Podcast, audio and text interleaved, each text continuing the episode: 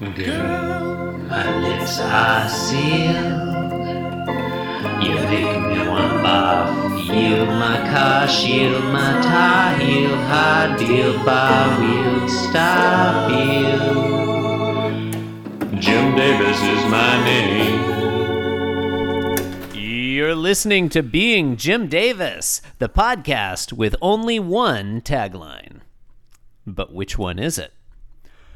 My name is Christopher Winter, and I am Jim Davis. My name is John Gibson, and I'm Jim Davis. John, today is the famed Thursday, August 13th, 1981. A day known far and wide as the day we read the 1152nd Evergarfield strip, which, look, it's an even number. Is that rare? No, occurs about half the time. But, you know, what are you going to do? It's got to note something. It's not a palindrome or anything, so we take what we can get. John, what happens in today's Garfield? In today's Garfield, we'll at least get some Wikipedia action out of today's strip. Maybe even a bonus episode. That's false. We will not get a bonus episode. Well, I mean, we're not going to record it right now. We do not have time for a bonus episode. No, not now. No. Next time we record a bonus episode, it's going to be on the Honey, I Shrunk the Kids TV series. But I feel like we got another good contender. It'll be our spin-off podcast recounting every episode of Honey, I Shrunk the Kids. Our spin-off podcast, Honey, I Rewatched the Honey, I Shrunk the Kids TV series. That's good. Or it'd be Honey, I Recapped Honey, I Shrunk the Kids. I mean, that's accurate. Wait. John's on the telephone. That's what's going on. All right, Channel standard one. Countertop position, contra. Uh-huh. Contra stand cowpo plus phone. Nah, this is just regular old stand cowpo, baby. Oh, sorry. This isn't contra stand cowpo. Arbuckle left, Garfield right. I had my desktop mirrored. The way God intended.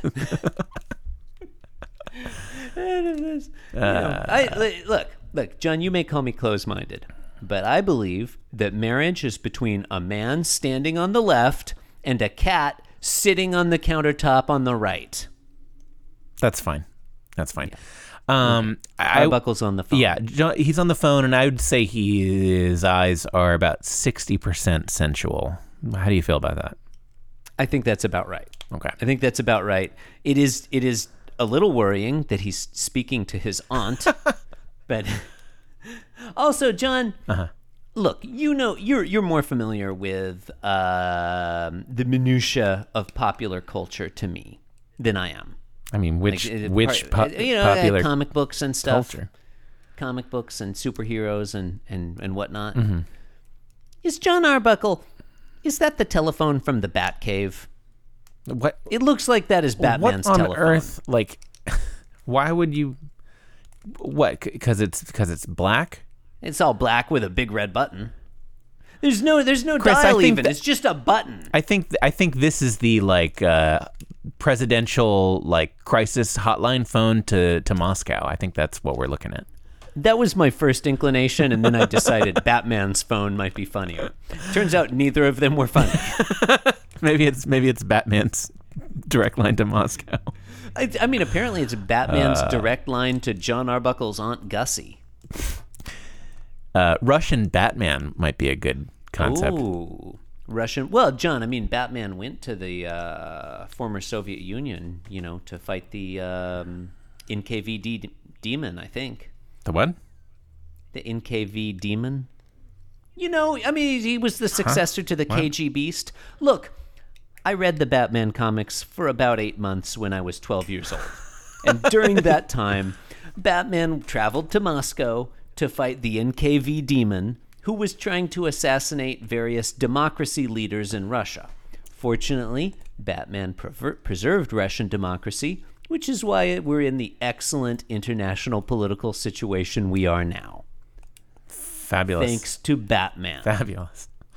The KGBeast, I think, was trying to assassinate American political leaders in Washington, D.C. Okay, all right. Strangely, none of John Arbuckle's dialogue references the KGB or Batman. What about the NKVD? Nevertheless, we're going to read it anyway. Fair enough. So he's all sensual, looking at the phone, talking on the phone, and he's saying, "Aunt Gussie, would you take care of my cat while I'm gone on vacation?" Terrific. Panel two. In panel two, he hangs up the phone. He's talking to Garfield. His eyes, I would say, are 0% sensual. Yeah. They are wide open. Yeah, it looks like he's looking through Garfield. Yeah, look, if you insist on coming up with a sexual interpretation of John Arbuckle's expression, this is like the 15-year-old boy in the teenage sex comedy who sees boobs for the first time. That's the face he's making. He looks like a cuckoo bird or something. Like, he looks crazy. Mm-hmm. But he's not saying cuckoo, is he? No, he's not. He's not. He's saying... Would you say cuckoo in a Humphrey Bogart voice, though, just for fun? Cuckoo. I know. Cuckoo. Cuckoo, sweetheart. Cuckoo. But that's not what he says. He says, "You know, Aunt Gussie, Garfield, she's a sweet old lady." Panel 3, John Arbuckle closes his eyes 100%. I would say I don't think he looks. He's like daydreaming. He's daydreaming about his Aunt Gussie.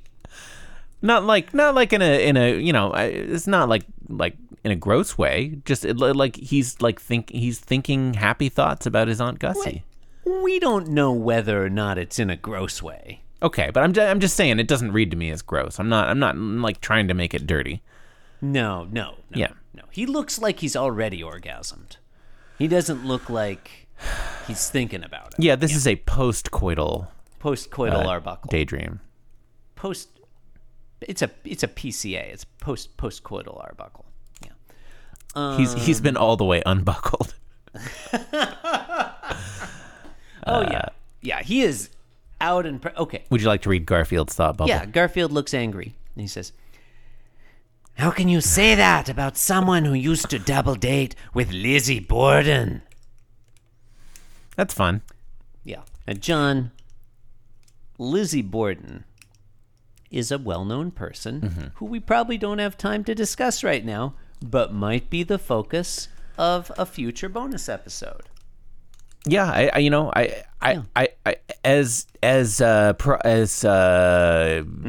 suggested by the synopsis, I did look up Lizzie Borden on Wikipedia. Yeah, kind of a is that a real person or a fictional person? I can't remember kind of way. Yeah, I like that Jim Davis's with it of the moment reference.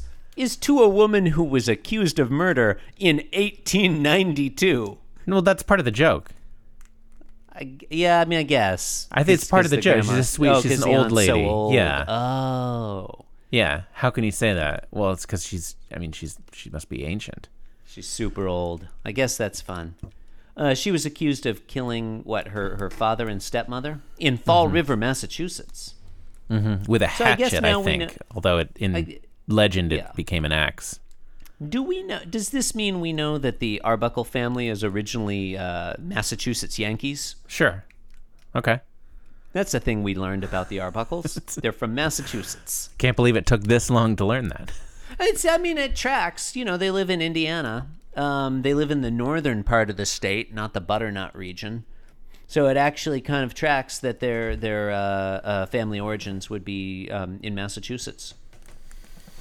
Nice work, Jim Davis. So the implication being that you've made a plausible implication. If you double date with Lizzie Borden, I don't know why does that have to be a double date? I mean, Lizzie Borden's not famous for murdering, somebody she was dating. She's famous for murdering her parents. It should be like Eileen Wuornos or someone like that. John, allegedly.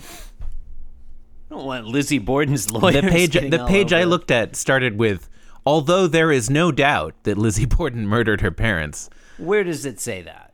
Is this on Wikipedia? No, it's somewhere else. Well, okay. I closed it a while back. Get your facts straight, then.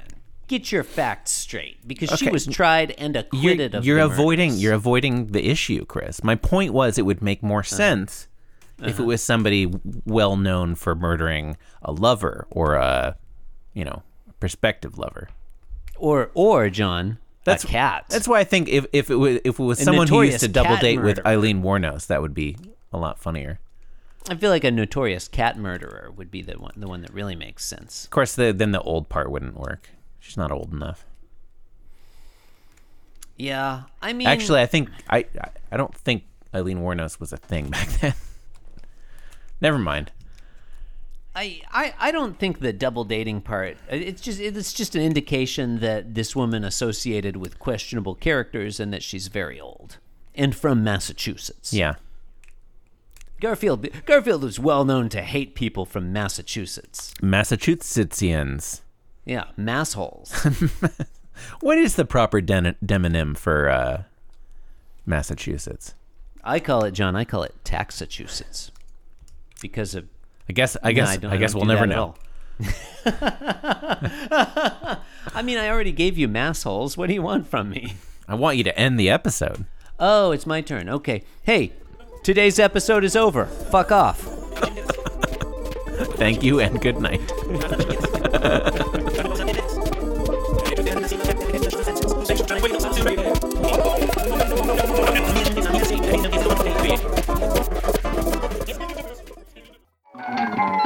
by the Pitch Drop Podcast Network. Like what you just heard? Support the show by going to patreon.com/pitchdrop. And while you're at it, check out pitchdrop.net for more of this and other shows.